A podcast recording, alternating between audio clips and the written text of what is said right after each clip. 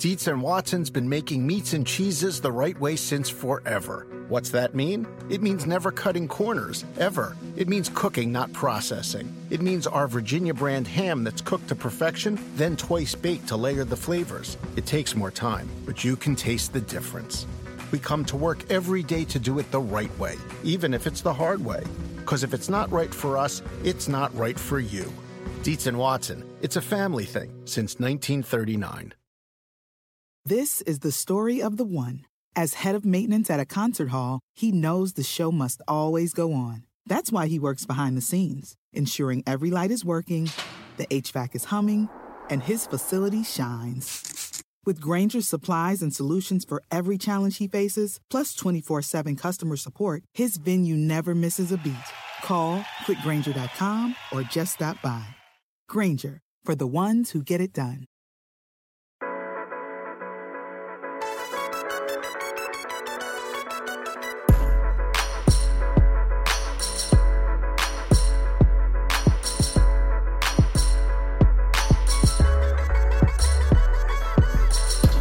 Everybody. Welcome to a good football show. It is week eight. I'm your host, Patrick Daugherty, joined today, as always, by Denny Carter on this fine Tuesday, maybe this fine Wednesday when you're listening in your car. We will be taking a spin through this week's biggest headlines, including Allen Robinson's continued collapse, Michael Gallup's potential return, and which stud rookie we think will be scoring the most points rest of season between Ja'Marr Chase and Kyle Pitts. We will then be joined by NBC Sports Edge contributor Lawrence Jackson talk three players he is bullish on rest of season and three he finds himself fading. But first, Denny, you know, football, that's not important. Well, it's not important to some of us. Um, you have maybe requested not to work Sunday afternoon uh, because it's a holiday and you have kids and you have to go trick or treating. And what I'm Yeah. wondering is, do you enjoy this? Do you enjoy trick or treating? I, I asked off for religious purposes, and uh, and, and my, my boss was nice enough to uh, to say yes. I think it also reminded my boss that he also has children that he need who need to go. It, it, it, did, it did indeed remind me that I could not do a late game on Sunday. Yes, Right. and have to go trick or treating. So uh, yeah, yeah, I I like it. Here's the thing though: if your kids are not at a certain age, they don't have the stamina to do like real real trick or treating, like how, like how we did it in the '90s, right? Yeah, You know, I, I mean, you know, back we- when men were men. right right when i would you know trudge through our entire neighborhood every single house it didn't matter if the lights were on off if they had dogs barking in the in the windows it didn't matter. I was i was there i was asking begging for candy and i would come back with a whole pillowcase full. Now kids today are good after they have you know what four to six houses? Okay that was good. I've, I've experienced trick-or-treating. I'm now done. And so that's been a little disappointing to me. I'm hoping as my kids get a little older we can shift to real trick-or-treating Yeah, kids are just soft these days. And you know, speaking of soft, I mean, what do you think of the lights Turner offers people who we oh. know are home? oh You know, they got the lights off outside. they accidentally don't realize there's some light peeking through the curtain. Right So you know they're home. They're just they can't buy what you can't buy a bag of Kit Kats. Really? I mean, or, I mean, s- th- some mints or something. You know, some, something. it- it's a communal thing, and and I, I get it. You know, maybe like if for religious purposes you don't acknowledge Halloween or you know something. I, maybe maybe I get that. But there was there was one house in my neighborhood a couple years ago where a guy was reading near his window. You could see him. He's he's sitting there reading. The kids are at the door, and I'm and I'm going no no no no no no. The kids, come on come on back. The kids are at the door banging trick or treat trick or treat the guy didn't move. The guy was like a mannequin sitting there reading his book, ignoring six kids at his door asking for candy. It was just remarkable on his part. sociopathic and that you know it's just really we're in the covid age you know last year we still went trick-or-treating but you know like lots of the houses just set out bowls with candy you know have everyone get their hands in there kind of rub in the germs to the bowl Yeah. But you can just set out a bowl uh, if you're home i'm sorry i mean you got to buy a bag uh, of kit kats and put them in a bowl it's You can, you can, I mean, you can do that, but then, you know, some kid is going to be a jerk and take all of them. They are, but you know, we left a note. la- We went trick or treating. We set out a bowl. We left a nice little note, and you know, I feel like most kids, instead of being like, there'll always be the jerk kid, but I've found most kids go the exact other direction. I'm like, no, you can have three airheads, and like I only need two. I'm like, man, like really? you know, back in the '90s, Re- mean, yeah, yeah, we're we asking took, for four. Right. We took what we wanted, not what, what, what we were told to do. You know, don't don't be don't be such sheep, children. Uh, so, anyways, uh, we're go- we're both going trick or treating Sunday. Uh, hopefully, it's not too explosive of a late slate uh, in yes. the afternoon. We got to get into the news. There's a lot of news, a lot of bad news, Denny. Uh, we'll lead with some good news though, and that is the number four overall pick, Kyle Pitts, is the tight end four by average PPR points right now. The number five overall pick, Ja'Marr Chase, is the wide receiver four by PPR points. Two rookies kind of not only like living up to what were very high expectations, but kind of like beginning to exceed them and beginning to look like like kind of like the dawn of like superstars before our very eyes, basically. And I'm just wondering, basically, who who would you rather roster going forward in season long links? Who do you think is going to return more positional value? Who do you think is going to be the biggest fantasy X factor between these two burgeoning superstars in the second half of the season? Uh, I'm going with Chase here, and it's it's close because I think that Pitts has hit his stride. He has two back-to-back 100-yard games, uh, and you know his usage continues to be excellent. And I just I want to I want to point out that you know even before his little mini breakout here over the past two games, his usage was off the charts great. Okay, he was lining up everywhere. I think we talked about he lined up in 12 spots, and we said, "Whoa, I, there are 12 spots to line up in." Yeah, I didn't, I didn't know there were that many spots, but they've been finding them. and, and and you know he's leading he's leading all tight ends in routes run from the outside. You know, treat they're treating him kind of like a receiver, which is what which was the hope. You know that I think that was his, his upside, not an inline guy at all. Uh, he's either on the slot or outside, and he's getting single coverage from teams. Maybe that won't last I think he does give you an edge, a, a slight edge uh, among tight ends, but there are other guys I think who can match him because of because of volume, because of the offenses they're in. Whereas with Chase, I mean, Chase not only has excelled with little pass volume for the Bengals offense over the first half of the season, but now they're ramping up that pass volume to get to some, you know, in the neighborhood of where they were in 2020 when they were among the pass heaviest teams in the league. And with that, I think comes just nuclear upside for Chase. Yeah, it's tough because Pitts has so much positional value. Tight end is maybe thinner than ever this year. And he's just he's like a different kind of dude for that position. I mean, of his seven catches in week seven, five of them went for 20 plus yards.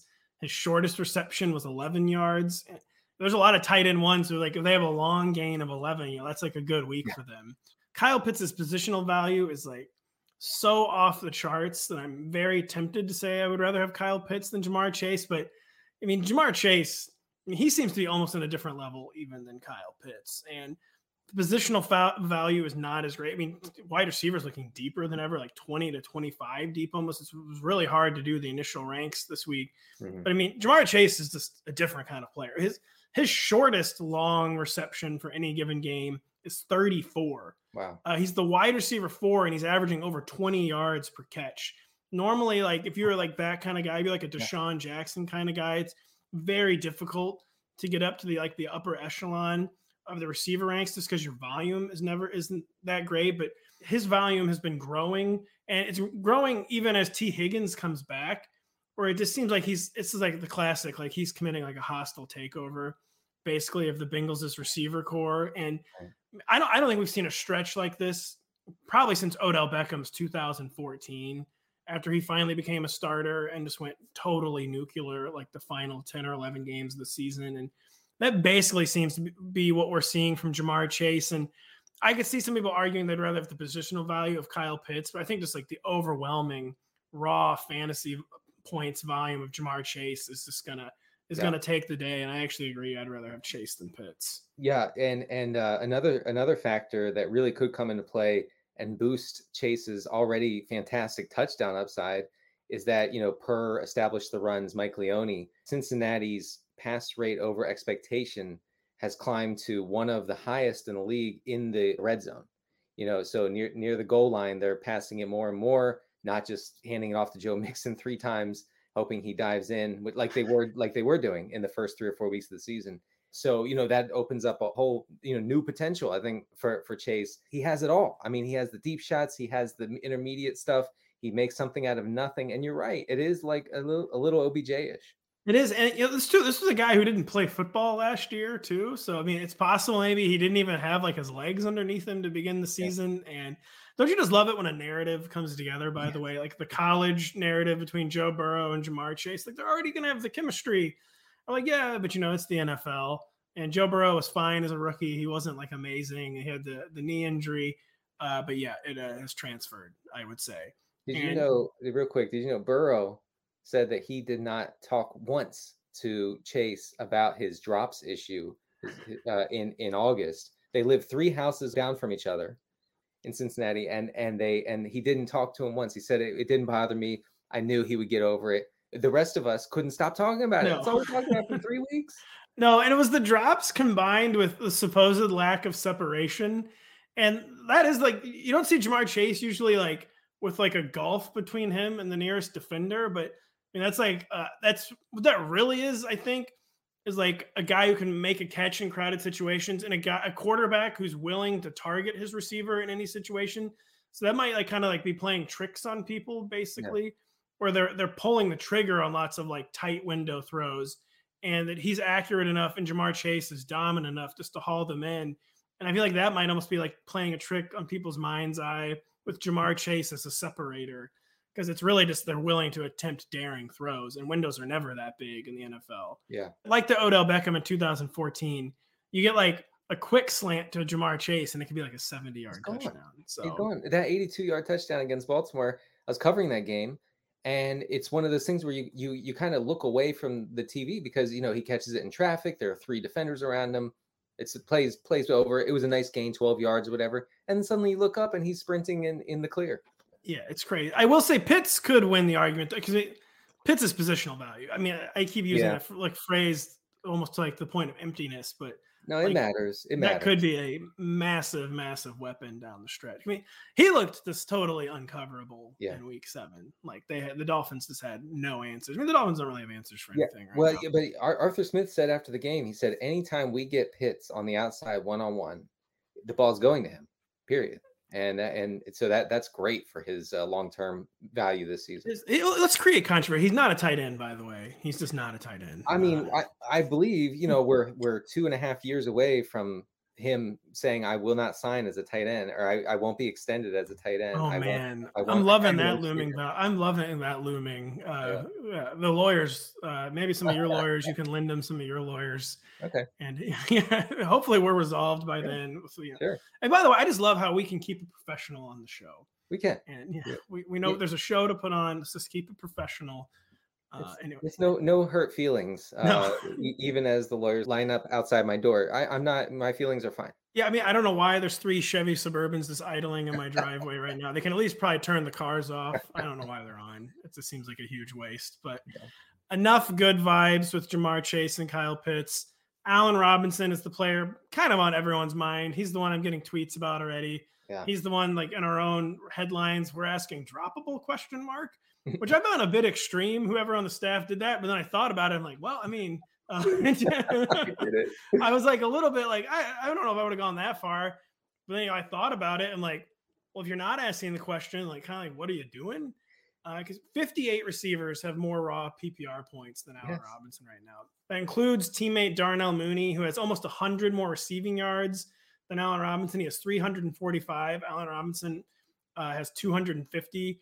And we know rookie quarterback Justin Fields is not helping Allen Robinson, but I mean Robinson is failing Fields too. Where we are just talking about separation with Ja'Marr Chase. But according to next gen stats, no receiver in the league is generating less separation oh. than Allen Robinson. So I just wonder I wonder if his legs are starting to go and just I mean, Danny, do you actually believe Allen Robinson is droppable and just where do we go from well, here with Allen Robinson? Uh, yeah, I mean, I think if if you're kind of set otherwise at, wide receiver, which you're probably not because you, you spent a fourth round pick on Allen Robinson, I think that you you need to consider it. I mean, I, I would I would hold out for now because of the possibility of a trade before the November second deadline. Like that's your one saving grace, I think. Yeah, Fields Fields is absolutely miserable. Uh, I I don't know how else to say it. No, yeah. Like, again, not the like we. It's fun to blame Matt Nagy, and Matt Nagy's not helping matters, but Fields is also uh, just bad. Uh, yeah, you know he. he I, I, covered that the Bucs Bears game, and you know there were I don't know, six to eight throws where he was completely on his own in the pocket, got to step up, got, you know, first of all, got to survey the field, got to step up, put, you know, throw it. And it was always inaccurate. I'm talking four feet over the guy's head. I'm talking straight into the ground. Really concerning stuff, I think. So yeah, I mean, it, this Bears offense, I think, can support one guy right now, and that's whoever's getting the most carries. Which is, right now is Khalil Herbert. It will one day be David Montgomery, and that's probably about it. And I think you hit on the. So you were right to ask the droppable question. Then I think you hit on the point. Like week eight, like this is the week. Like he's got to either do something against this 49ers secondary, which is might be even more undermanned than the Bucs secondary. Yeah. And the 49ers in general in much greater disarray than the Bucs. And so he's either got to have a big game or he's got to get traded because the, the, trade deadline is a week from today. It's November 2nd. And if it's another bad game in week eight, uh, he doesn't get traded. I mean, we're halfway through the season and it's just hard to see where the light at the end of the tunnel is going to come from. And his season high for yards is 63. Yeah, um, I know. Uh, it, it's it's just remarkable lack of productivity. And I have one thing that that you know may be Allen Robinson's saving grace, and I know that this will make Allen Robinson drafters feel much better about the whole situation. he leads the Bears in air yards, so there you go. There you, you ha- go. You have that going for you. D- d- um, let me ask you a gotcha question. Um, I'm going to ask you a, a, gotcha question, and uh, it's a it's it's an interesting question. I think it is one like I think we're going to have to ponder. If Allen Robinson gets dropped in your league, do you then immediately add Allen Robinson and like try to bet on a second half bounce back? Um, I you know I think if you are just absolutely desperate at, at wide receiver, or if it's like a deep league and the the Robinson manager just got impatient, then maybe. But like you have to be really hard up at, at wide receiver to want to you know pick him up you know to spend fab money whatever. I don't know. I i think that it would have to be a very particular set of circumstances to do that. Yeah i just i'd be less concerned because allen robinson if the separation numbers were better because allen robinson's never been known for like blowing by guys yeah. you know? He's been a he's known as a tough physical receiver who like wins one-on-one battles and if his legs are starting to go i mean there's just nothing you can really do about that and uh, with the Justin Fields, by the way, I mean, we're gonna find out if so the thing with Justin Fields in college was that he wasn't like a true dual threat, and that he wasn't just like running all the time. Like he never he didn't really have to look to run because he was such a good passer, but he would like make big plays with his legs. So like he was very capable of making explosive plays with his legs, but maybe we're finding out that this is not he's just not actually a dual threat. Maybe it's not Matt Nagy and maybe he just isn't comfortable being a dual threat, maybe especially in the NFL. So that, that'll be like a storyline I'm watching with Justin Fields going forward. Like, is this guy actually a dual threat? Yeah, I, I think that it's possible he's a dual threat more in the Alex Smith mold. And I don't mean the same athleticism, although uh, you know Alex Smith. Alex was, Smith was a pretty was, great athlete, but, but he's also not nearly as accurate. Well, he was in college accurate like Alex yeah, Smith. Right. Um, so, so I, I, think we may be looking at that more than a uh, like a Trey Lance type where Trey Lance's game will always be will always include a lot of design runs. Yeah, that was the thing about people that didn't understand quote unquote about Justin Fields is that he made a lot of explosive plays with his leg, but he was not a quarterback who was just looking to run. And I kind of thought maybe it's just because he was such a good passer and it's such a good offense that he didn't need to. Right. But maybe it's just not his mentality as a quarterback. So something to monitor going forward with Justin Fields. Denny, as Allen Robinson collapses, Michael Gallup uh, might finally be gearing up for a return mm-hmm. from his calf injury. He's been out since week one. We actually don't know his week eight status for sure, but say he does return this week against the Vikings, a game that's going to be a shootout. What are like realistic expectations for Michael Gallup the rest of the season? You know, this offense is having probably a lot more success in the ground than fantasy managers were counting on. An offense where CeeDee Lamb is exploding, having big games, but also quiet games. Amari Cooper's been struggling most of the season from a fantasy perspective. What are realistic expectations for Michael Gallup? Uh, you know, last we saw Michael Gallup, things were actually looking pretty good. Like he had four receptions on seven targets in uh, less than three quarters of work against Tampa before he exited with the injury and hasn't been seen since. We have to remember, though, that that Dallas week one game plan was much different than yes. what we've seen since and it was different on on purpose you know it, there was a reason first of all the bucs were running roughshod over the dallas defense and they so they had to push the tempo. They had to take to the air uh, more than they would like to. Uh, and the bucs are really good at defending the run, which is, I think, still the, except Khalil Herbert, the, except except for Herbert, who you know, I was joking with Crane the other day. When you adjust for for competition or for matchup, I think Herbert ran for 500 yards. Yeah, he uh, did. I, he did.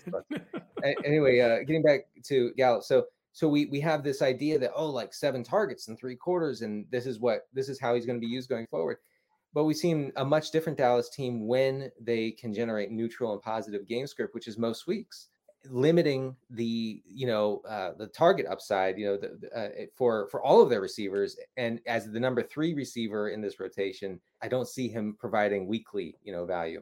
Yeah, and it kind of, you know Dalton Schultz is like even more established this year than he was last year, and just we're not getting yeah those game scripts of Cowboys years past where they were carrying three receivers. It'll happen some weeks, like happened to the Patriots. Yeah. We finally got another 50 attempt game for Dak Prescott. Could actually happen against the Vikings if this game turns into a shootout. But mean, would you call Michael Gallup a wide receiver three or no? Is he going to be like outside the top 36 at receiver? I would struggle to to say that for the remainder of the season. Now, for a, a specific matchup like this uh, this game against Minnesota, which has the week's highest total. Uh, you know, two offenses that can you know, put up a lot of yards and, and, points. Yeah, I think he's he probably profiles as like a mid to low wide receiver three. But when Amari Cooper is like a low end wide receiver two right yeah. now, then I don't I don't know how Gallup is going to get there.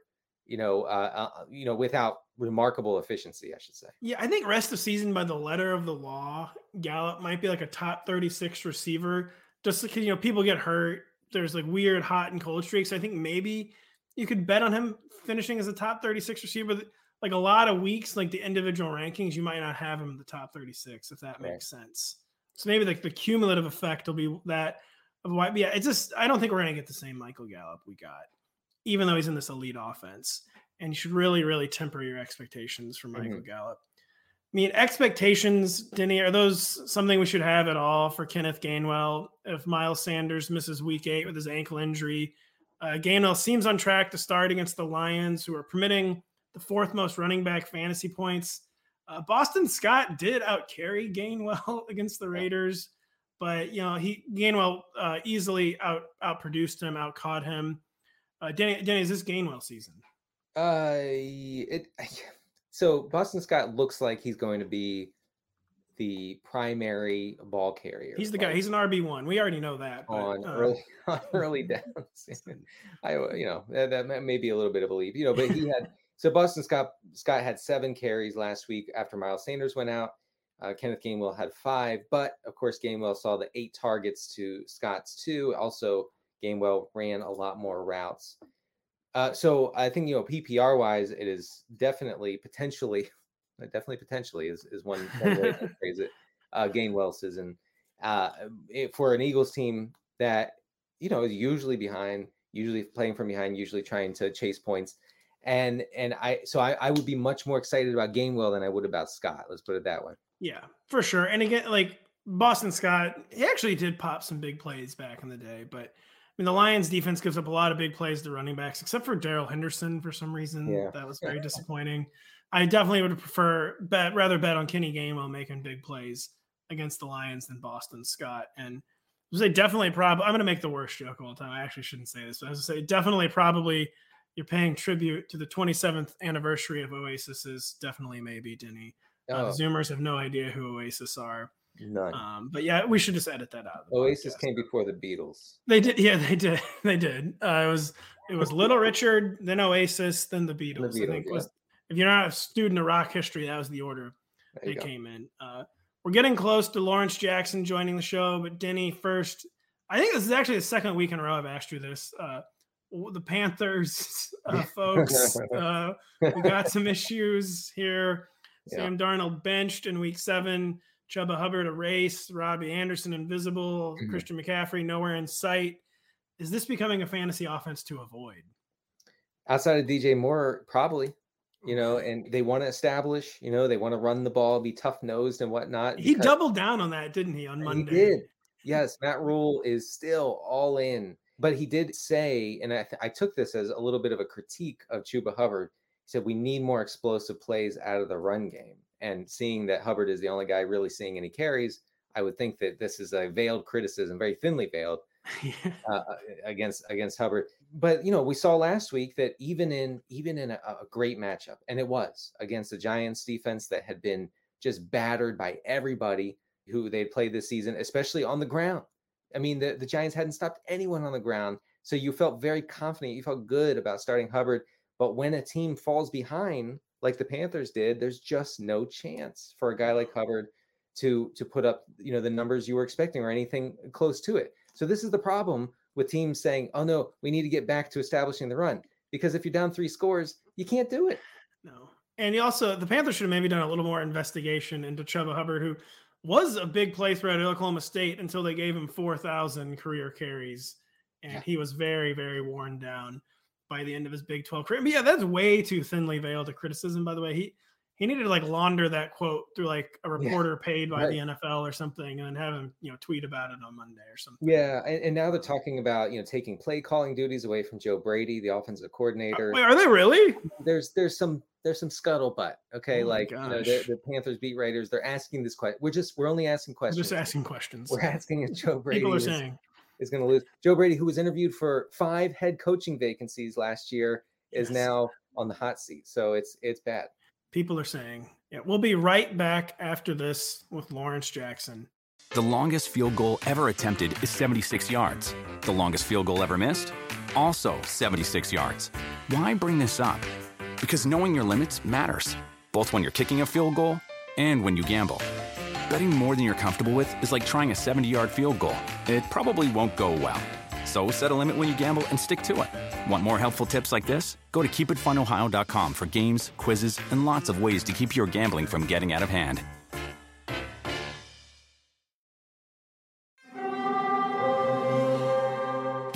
Hear that? It's the call of the Crave. And when the Crave calls, you know what to do. Try the $5 Bacon Bundle, because the only thing better than a White Castle slider is a White Castle slider topped with crispy hickory smoked bacon. So pick any two of either the Bacon Cheese Slider, 1921 Bacon Cheese Slider, or Chicken Bacon Ranch Slider. And also get a small fry for just $5 with the $5 Bacon Bundle. White Castle. Follow your crave. Do you want a beautiful lawn? Enter TruGreen, the easiest way to get a great lawn. Just water and mow, and they'll do the rest. Weed control, fertilization, aeration, and more. TruGreen is the official lawn care treatment provider of the PGA Tour, and they have a verified best price, which guarantees you the lowest price with no compromise on quality. You do you. Let TruGreen do your lawn care. Visit trugreen.com, T R U G R E E N.com to get the best lawn at the best price with the best people. Guaranteed. NBC Sports is celebrating 100 days to the Winter Olympics on Thursday, October 28th. Top Americans Mikaela Shiffrin and Shaun White will highlight nearly 3,000 athletes who are expected to compete from more than 95 different countries. The Winter Olympics begin February 3rd on NBC. Now we would like to welcome in NBC Sports Edge contributor Lawrence Jackson. He posts this Flex Finder article every Wednesday. I think it's every Wednesday. We've been kind of inconsistent on the day there, Lawrence.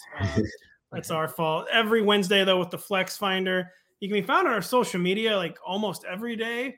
I feel like you're a Falcons apologist. Uh, you're a very funny person, Lawrence. How are we doing? The Falcons should be apologizing to me. You're getting you some apology victories, I will say. Emotional distress, but we gonna have a little Falcon talk in a minute. But I'm good, man. How, how about you, fellas? We're good. How are you celebrating Kyle Pitts week? Um, or Kyle Pitts year, month, decade. Popping champagne, doing the Dougie, doing everything, man. I, I, thought about you when he went off, Lawrence, because yeah. I, I mean, you you were you were out there pushing him hard in the summer, even when there was some hesitance around his uh around his ADP in the fourth. Right, right. And, and, and, you'll never get him. We ain't getting them this cheap again. No. You know, fourth, fifth round. It's not gonna happen this year lot of great tight end play, right? Dalton Schultz, Dawson Knox. A lot of these tight ends ain't about to go for 163 yards, though. That's not going to happen. You're right. Uh, and actually, I, I, think if he keeps this up, if, if Pitts keeps this up throughout the rest of the season, we could be looking at maybe like a second round ADP. Oh, yeah, for sure. Yeah. Yeah. There's really people trying to do first round. There's really like people like Denny who are trying to like turn him into a first round. I mean, maybe it'll just be obvious that he's a first rounder though. Uh, so I got to make sure I don't play no league with Denny then, because I can that that first round that too rich for my blood there. Denny, I will say I was surprised that you actually were dabbling in Pitts drafting over the summer. You know, because you're usually a you know a bargain shopper in drafts. Like all kidding aside, you are like you do try to find values, and right. Kyle Pitts was not a value. Um, well, but you, I, you actually did have Kyle Pitts' interest over the summer. I know. I thought he was. I I, re, I really thought eh, getting him in the fifth round felt great. Like I, I felt yeah. like oh like this this is going to pay off, you know, and and that that's why I I went in on him. I, I felt like he was like an arbitrage George Kittle, which you know you had to take him in the second or third round. Arbitrage, so George Kittle. We're very sick people that phrases like that exist. Well, look, he's in an offense that actually uses him. Yeah, that's nice. That is nice. Yeah. And, and, remember, after the Giants game, when he had like three targets, people were panicking. Yep. But the Giants literally game planned and was successful in taking him out of the game. But since they're the Giants, they still lost the game. Which is crazy since it's the since they're the Falcons, they usually lose the game. No offense, Lawrence. I don't know what's going on with this team. The games they they're supposed to be losing these games. Yeah. The, even though it's the Jets, the Giants, the Dolphins, they're supposed to be losing these games, but but they're winning them. Yeah, mm-hmm. I'm that like, Dolphins right. game was the kind the Falcons used to yes. lose ten out of yeah, ten times. One hundred percent. And it is interesting because Arthur Smith, you know, is taking a lot of criticism early in the season, but you know, those are the kind of games the Titans would like inexplicably win a lot. It was kind of like, how did the Titans just win that game? Yeah. Uh, so maybe Arthur Smith is bringing some Titans energy to the Falcons. And Lawrence, what we brought you in for was to talk three players you're bullish on rest of season, three maybe you're more bearish on, kind of fading going forward. And the first guy you mentioned was Matt Ryan, as someone whose arrow is pointing up. And I'd have to assume maybe this has a lot to do with the guy we just spent like 45 minutes talking about, Kyle yeah. Pitts. Yeah, don't get me started talking about Kyle Pitts because I will be here tomorrow. yeah, but Matt Ryan, like you just said, a big reason for why I feel good about him going forward is Kyle Pitts. Now, he's quarterback 20 right now, but you got to remember they already had their bye week, so they're at six games. A lot of teams still at seven games. Uh, the past four games, averaging 300 yards a game passing 10 total touchdown passes, only one interception, right? And that was because Calvin Ridley let Xavien Howard just take it out of his hand. So now you could say I wasn't we, tilted about that at all, by the way. Yeah, right. I definitely remember that because I need that for my narrative. I needed that very badly. um, now you now we just talked about the teams they played as sorry, like the Jets, the Giants, the Dolphins. Now, but the good thing is they have a lot more teams like that coming up on the schedule. They still get to play the Jaguars. They still get to play the Lions. They still get to play the 49ers, who their defense is kind of middle of the pack. They get the Panthers twice. And I just heard you guys talking about Sam Darnold. That weak offense is going to present Matt Ryan with more opportunities. Now, they do play the Dallas Cowboys. However, the Cowboys are 10th worst uh, against QBs in fantasy at this point. So while Diggs does get five interceptions a game, Matt Ryan should still be able to do his thing. And then when it comes to them playing the Saints, those games always go. Those will be a problem between them. so yeah, I, I, I like him. With now the great rapport that he got with Kyle Pitts, I like Matt Ryan going forward. That's one guy. Yeah. Yeah, you know, I, I think uh, the expectation that Matt Ryan was going to click in a new offense like right away was, you know, a, a little bit misplaced. And I, I, I don't know if anybody had really that expectation, especially one quarterback leagues. But I, I think that he has found his groove here. You know, we talk about Derek Carr having, you know, a really solid season, kind of a surprising season. Well, in points per game, Matt Ryan's only uh, half a point per game behind Derek Carr, and Ryan's actually ahead of Ryan Tannehill, Daniel Jones, Carson Wentz. So, you know, I think you're feeling pretty good about Matt Ryan finding that groove in if you have him, you know, in, in super flex leagues where you need to start him every week. Yeah, he's kind of already found it. He's at five straight uh, two touchdown performances. He's taking away fewer sacks than he did the first few games this season. The yards per attempt is up. The only real concern I know, the guy like never known for his mobility, like now appears to be somehow even slower. Uh, oh yeah, that's for he definitely slower. Yeah, he's not moving well. He uh, definitely uh, he, he, he ain't juking you. That's for sure. No, he's not juking. He juking. he's not one of those people where like, you can even get like one of those fluke jukes. You know, every once in a while, like, how did Philip Rivers juke Lavonte David? And like they make fun of him a Sports Center for 10 minutes. that will not be happening uh, with Matt Ryan. Sometimes the quarterback is so slow that a defender anticipates a quicker movement and misses yeah. tackle because of that. That's true. That All three true. of us will definitely beat Matt Ryan in a race. I actually think that I might. Yeah, I mean, like Tom Brady for sure, but Matt Ryan. yeah, I can. I've let I leg out some infield hits in softball. I'm not sure if Matt Ryan uh, could be doing that at this point. I'm fast. Is what I'm trying to tell you. I'm just very fast as a 35 year old father, you just got to believe how fast I am. You, you do. You do take a lot of pride in your speed. I am just yeah, I'm legging out infield hits in softball. uh, so Lawrence, who's a player whose arrow you think is pointing down in the second half here of the season? A guy that makes me a little nervous going forward, and it was a player that I had finishing as a top 10 running back PPR wise is Antonio Gibson, man, and it's uh, it's just a lot going on around that situation you got his injury that they say it's not going to get better until he lay off of it. Um, you got the split there with JD McKissic when in the offseason they were talking about using him like Christian McCaffrey, where that was an absolute lie. And like now I'm mad that that comment made me draft because I'm thinking like, hey, he was a receiver in college. So now you're talking about getting him more involved in the passing game. I'm like, yeah, let's do it. So you you put those two things together, and that uh, in the fact that you know Washington stinks, you put all those factors together. I, am pretty worried about him going forward. That is the really baffling part about it, and, and that I just can't get over with Antonio Gibson is that he did the hard part first, where he was supposed to be like a pass catcher first. It was gonna take him a while to become like an NFL runner, and like instantly he became a good NFL runner, and they're just not using him as a pass catcher. Yeah, we, we need the we need two things for a a running back to really outperform his ADP, even if it's in the second round, like Antonio Gibson's was. We need goal line carries, check. We need early down work, got it. We need pass catching work. Don't don't have it. And it. for you know, for a while it looked like he was taking on not the third down role and not the two minute offense role. That that belongs to McKissic, un, undoubtedly. But it looked like he was getting Gibson was getting more uh, action on early down passing situations. Okay, so so he was he was eating into it a little bit. The shin injury I think has set him back. He was out snapped 46 to 30 last week against Green Bay. and yeah, and and you know it's not it's I don't think it's going to get better from here. Is the problem. Yeah, yeah. Denny, another thing you need is you need someone whose shin is not about to explode. That's it. Um, That's it. Yeah. Shins will get you.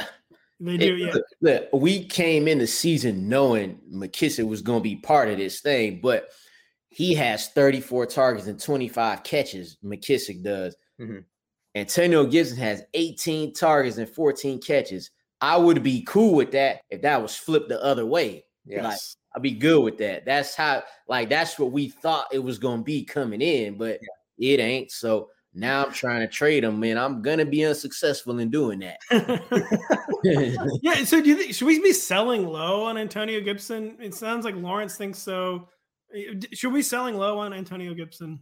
I think so. I think that there's a, a, decent chance that Gibson misses significant time at some point this year. I think you get I think get what you can right now before the bottom falls out. That's that's what I would do. The thing that I was hoping with McKissic and Antonio Gibson was I was just hoping McKissic was an Alex Smith only phenomenon. You know, like Alex yeah. Smith was like right. in his end of days. Mr. Check down. Yeah, I mean, he yeah. like was like, you know, always Mr. Check down. Like last year seemed like he literally could not throw the ball deep. Mm-hmm. Like he was just trying to survive. And so if you're just trying to survive, yeah, I mean, sure, giving JD McKissic 45 targets a game makes sense. Uh, but I was just hoping that was an Alex Smith only phenomenon, and it certainly appears that it was not. And that's a big problem for all of us. Uh, Lawrence, who someone now we talked Matt Ryan, who you're high on. Rest who's another guy that you're bullish on uh, going into the second half of the season? Uh, I'm, I'm I'm gonna go uh, Matt Ryan's former number one target, and it's gonna sound crazy, and it's Julio Jones. And part of the reason I feel better about him going forward um, is more so because you can't sell high on him. You're just not gonna do that. The yeah. name ain't the name ain't gonna get you by no more on that. So you might as well buy low. Now the thing about that is AJ Brown, he came back in week seven, eight catches, 133 yards, and a touchdown. Right. AJ Brown is back. That's what we're all saying. That's great, and he is. However, that was his first 100 yard game of the season. So now him and Julio Jones, right, both have one 100 yard game and a bunch of less than average games mm-hmm. uh, outside of that. We know what Julio's done uh, outside of that one 100 yard game. It ain't great. But if you look at AJ Brown, he has games of 49 yards, 43, 0, 38, and 91. So with that, I feel like now that Julio finished the game healthy, that's what I was looking for this last yeah. game. Just get out of the game with no setback. He had two catches for 38 yards. Whatever, I'm good with that. Just finished the game. They only threw the ball seven times in the second half because they blew the doors off Kansas City. Now, if it was the type of game we expected, we might have seen a little more from uh, Julio Jones. And though the Titans defense played well, I don't think they're going to do that every week. It's kind of like how we saw the Ravens play great against the Chargers, and then we just saw him get smoked by Joe Burrow.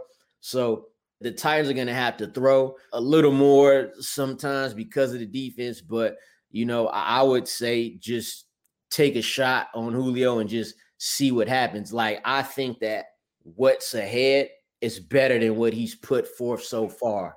I hope you're right. I hope you're right for the sake of some of my teams. Uh, and yeah, you're right. Getting out of the game was important. At you know, without aggravating that hamstring injury or picking up a new injury, no one was going to produce, or I would, I should say, no one outside of one receiver was going to produce with that sort of game script uh, that the Titans had, especially because they just took the air out of the ball in the second half, like you said, Lawrence. But I'm guessing that you could acquire Julio in fantasy leagues for not much. Yes, right now. Yeah, right? and that's what I'm saying. Yeah, so it, it, it's worth it's worth that because we we saw him versus the Bills. He made probably the best catch this year. Yes, um, yes. the, the toe toe drag, but then he but then he went out. So leading up to this whole leading up to week seven, I'm like, why play? You like you just left the game, but he yeah. the game. now, now the thing about the hamstring is hopefully that's done with. Once you're done with the hamstring for the year, it, you should be good, you know. So so that's what I'm banking on, and I'm banking on his talent when he's available. So that's what I'm gonna uh, have faith in right there. Yeah, the really good thing with Julio Jones is that the price is right. Like you're you're not to have to like make overwhelming offers to get Julio. And the thing that I think you can really hang your hat on with Julio is that even though we know he's not the number one, I mean AJ Brown is the number one. He's one of the premier young talents in the entire NFL. Behind AJ Brown, I mean this remains an extremely narrow offense. I mean the Ferk Daddy is doing nothing. Josh Reynolds is doing nothing. Yeah. You know, Westbrook. I mean, there's just no one else to even really funnel these targets to. Like like Lawrence said, even though they shut down the Chiefs, the Titans still kind of project as like shootout city.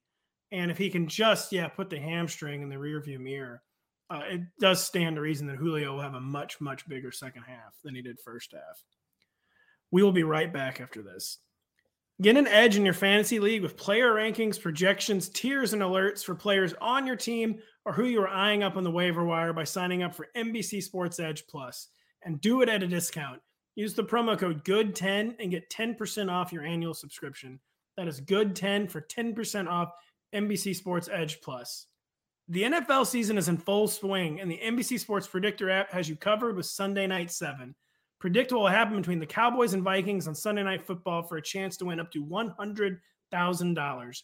It is free and easy to play. Download today from your app store or visit NBCSports.com slash predictor. All right, Lawrence, we've heard two guys you're high on rest of season, one you're bearish on. Give us the bad news on someone else. So DeAndre Hopkins here. Now, not that I think this is bad news, but it's probably bad news for what you expected him to be doing in 2021, which is, uh, you know, top three, maybe top five receiver. And that all has to do with the emergence of Kyler. Murray. Well, he's already emerged, but now he's playing at MVP level, and that's Kyler Murray. Kyler Murray does not need to depend solely on DeAndre Hopkins. He's making it happen with AJ Green. Uh, he's got Christian Kirk in there. He's building a little rapport with Rondale Moore, even though he's cooled off. You just got Zach Ertz, who came in and instantly was a spark in, in Arizona. So Kyler Murray not having to depend on DeAndre Hopkins as much is why he's probably uh wide receiver 11 right now in uh PPR. But what even has him at that position is the six touchdowns. Yeah. You know, living off touchdowns. Yeah. He he hasn't even had a 90 yard receiving game yet. How many receivers have had a 90 yard receiving game this season? I think so, Quez Watkins has. yeah. Yeah. So now we know that 100 yard game is going to come at some point. But the fact that it hasn't come yet, that has me worried about him being that true elite fantasy option that you drafted him as in 2021. Yeah, it comes down to looking at the target share this year compared to last year 30% last year, mm-hmm. which is, you know, remarkable. 21% this year. And so you, the only way you can compensate for that is through touchdowns, lots of them, which he's doing right now. but you know, we we all know the nature of touchdowns. They're it's they're fickle, they're hard to predict, they're volatile. However you want to say it, you know, you you you cannot bank on them, even for a player, you know, of the skill level of. And he's one that gets those. yeah, right, and, and, and right, and but it, without those touchdowns, he's in serious like fantasy trouble. Like the, those who drafted him in the second round, we're we're hurting. We're hurting. Yeah, I mean he's 26th in receiving yards right now with 420. Like that was you could not see that coming. And it's just weird. I mean, 21%, Denny, that's not like a bum. I mean, you can still be a wide receiver right. one on a 21% target share, yeah. right? Do I, do I, have the numbers right in my head? Or is yeah, that too low? 20 is okay. Yeah, I mean, it, I, I think you you could with enough touchdowns. You know, he's not he's not really dominating air yards. He has 32% of the team's air yards, which is not anywhere near like you know elite yeah air yard domination that we see from other receivers in the league. So eh, they, I guess yeah, if you're only made a 21% target share too, you need to be averaging more than like 12 yards per catch. You need more big plays, and of course the touchdowns. Uh, it, by, yeah. by the way, maybe we had it all wrong with DeAndre Hopkins. Like we always thought the narrative was this guy is so good. He just he survives all these bad quarterbacks and all these bad teams. What if it was the only reason he got so many targets was because he was the only good player? Yeah. now possible. he's not the only good player, folks. It is possible. Yeah. It, you know, it's not. It's not. But uh, I'm, not, I'm not saying. I'm not saying Hopkins is is bad, but yeah, yeah, yeah. Here, Ad, producer Adam, clip that. Uh, yeah. the, the, the, receivers around him have not been so great traditionally over the years. Uh, I guess he had Will Fuller for a time in Houston, but that's about it. Yeah, I mean, it's just.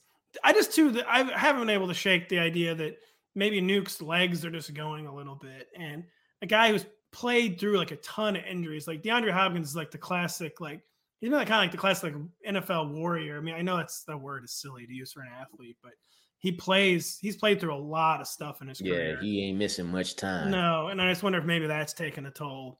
And maybe DeAndre Hopkins. And look, we're still talking about the wide receiver eleven right now, so yeah, it's like that's good still, point. like he's still a wide receiver one. It's just that and I hate to say, well, if he didn't have the touchdowns, because he does, but it's just, you know, with only two games above 80 yards, like, yeah. And Kyler's, he's airing it out, but it's like AJ Green is there, you know, who I'm happy for him as well. But yeah, it's just like Kyler does not have to depend on him like he did last season. No, he hasn't had a single 10 target game, which is just almost unfathomable for DeAndre Hopkins. I mean, I used to consider that his floor for weekly targets. So uh, we'll see. We'll see, DeAndre. It's good for the Cardinals in real football. Yeah, yeah, it's good. It's great for them. Yeah, they got so many guys. You know, that becomes a problem. Like when for like in fantasy, when the quarterback is so good, as you've been saying, Lawrence, they don't have to lock on to a guy anymore. Like Kyler Murray has the luxury of being so good; he just throws to whoever, yeah. whoever is open. We don't like that. Yeah, yeah. Uh, we don't like that. You got to throw. You got to force the ball to your alpha. Come on, man. Do it. Yeah. Do it so, for Denny because he drafted. Him. Yeah. yeah. Please, please. So Lawrence, we got we got two up, we got two down. Who's the third guy you're positive on heading into the second half? Well, I'm gonna. Uh, I, I was all on Jerry Jeudy this off season, and he's coming back in week eight, and I'm looking forward to it. week one versus the Giants, it was like clockwork.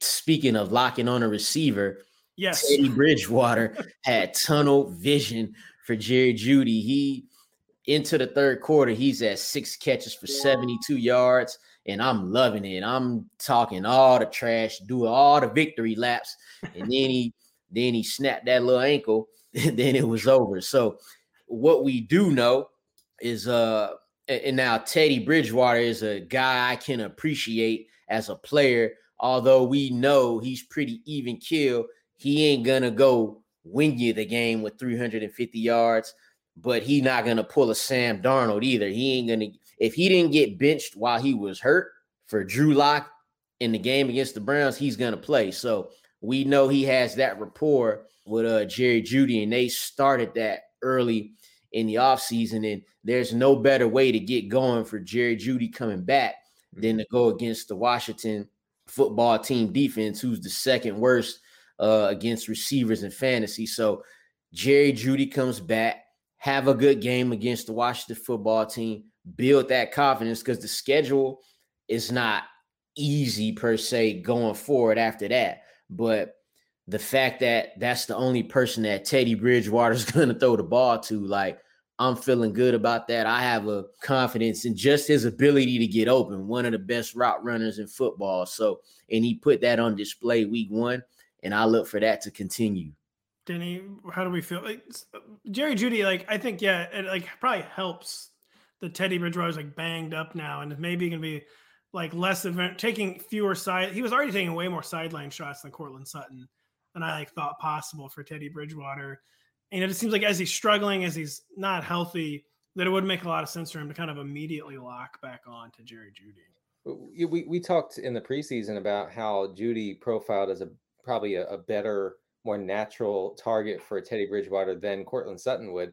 Now we have been since proven wrong because because Bridgewater has gone deep more than almost any other quarterback in the league, and Courtland Sutton, as of last week, led the league in air yards. Uh, so you know Sutton is still will still be a major factor. But yeah, I mean Lawrence is right about that week one usage for Jeudy, six catches on seven targets in uh, less than three quarters, I believe, of play against the Giants. Uh, he had a team high 85 air yards in that limited time. So I'm all in on, on Jeudy coming back, and he couldn't come back in a in a better spot this week. Yeah, and it's like the Broncos offense has kind of been going off the rails, and they might want to like be dialing it back a little bit. And I think Jeudy for sure will just immediately blow by Tim Patrick, obviously. Yeah. kind of render Tim Patrick irrelevant. And just it just seems like a good time for Jerry Jeudy to come back. And even if Teddy keeps up kind of like the chemistry with Courtland Sutton. It thinks set. It's a it's just a really really well timed uh, week for Jerry Jeudy. That offense been hard to watch. Yeah, it has. So, you, you, you, get them away, away from playing the Jets and the Giants. It's been kind of rough. Yeah, but like I say, you get to you get the Washington football team who doesn't get pressure on teams despite having Chase Young and Montez Sweat and all them guys. That they'll get it. They'll have a chance to uh, get back on track. I they I believe so. And all right, Lawrence, final player. Who are you bearish on going down the stretch here? Someone that maybe has been having a good first half, but you think the indicators lights are not good for the second. This one right here was the easiest one for me, and it's uh Dawson Knox. You know, four and a half targets a game, three and a half receptions a game, but he got five touchdowns. Now, unless he's this year's Robert Tonyan. We see what he's doing this year, right? Robert Tonyan. Yeah. Unless that's Dawson Knox and he could end this year with 10 plus touchdowns, then I'm good on that. Hasn't had a game over 50 yards outside of the one versus the Chiefs where he broke a 53 yard touchdown. Not to mention, we don't know when he's gonna return either from the uh from the hand fracture that he has. But even without that variable included, in it's Uh, I just don't see like like I feel better about Dalton Schultz going forward than I do uh, Dawson Knox. Yeah, Dawson Knox living off touchdowns. I mean, the way I'd say he is being put in position to make big plays, and he is obliging in making big plays, but it's not like a Robert Tonyan setup like it was last year, where like Tonyan, part of that was because the Packers were, were so narrow, had no one else to throw to. It's not the case for the Bills. We've still got Cole Beasley behind Steph Diggs. Still have Emmanuel Sanders, Denny's favorite player, kind of one of the unheralded uh, wide receiver three so far of 2021. And I mean, Denny, where, where are you at on Dawson Knox here for games eight to 17, however many games they play yeah. in the NFL now? First of all, I, I, think Emmanuel Sanders is very heralded. I don't think he's unheralded at all, uh, d- despite what my colleagues would say. Uh, you know, Dawson Knox uh, headed into Buffalo's bye week was ninth in tight end routes run, which uh, is a big departure, massive from where he was last year, where he – couldn't find the field. You know, it was Cole Beasley running a lot of those routes, and I know, I know Beasley had a big game uh, before that, before the bye week. But you know, besides that, Beasley has been, had very little usage to the point where he was dropped in in a lot of leagues. So yeah, I think Dawson Knox, like all tight ends in fantasy except for two or 3 mm-hmm. he's going to be touchdown dependent. Mm-hmm. You know, we, we are going to need those touchdowns to continue. But in Buffalo's you know high flying offense, I think that he has as good a chance as any as keeping the, those touchdowns coming. Yeah, that might be fair with Dawson Knox. I think maybe it's just one when of those get, years, especially when they get near the goal line. Yeah, maybe it's just one of those offenses yeah. that this year can sustain a player like Dawson Knox. But you know, when a player is really, really sustained by touchdowns, you always consider them a fade candidate, a sell can. And now it's bad that he's had his momentum disrupted by this. He's probably going to miss two games, maybe only one more game. But that, that's a big he'll, he'll probably never be more valuable than he yeah. is now. I mean, I, I, I, will say, I think that you you want, I don't know if, if people have this decision to make, but like you definitely want Mike Gesicki over Dawson Knox. Yes. You, want, you know, you want Noah Fant. Obviously, you want Pitts. You you might you know you might want Schultz depending on how Gallup is treated uh, upon his return. So it's uh, you know it's not like it's not like Knox is a must have and and it, you can't drop him through you know through this injury, this hand injury. I think if you're if you're really dealing with a bench uh, issue, you know, tight bench issue, then you can probably drop Dawson Knox and be okay.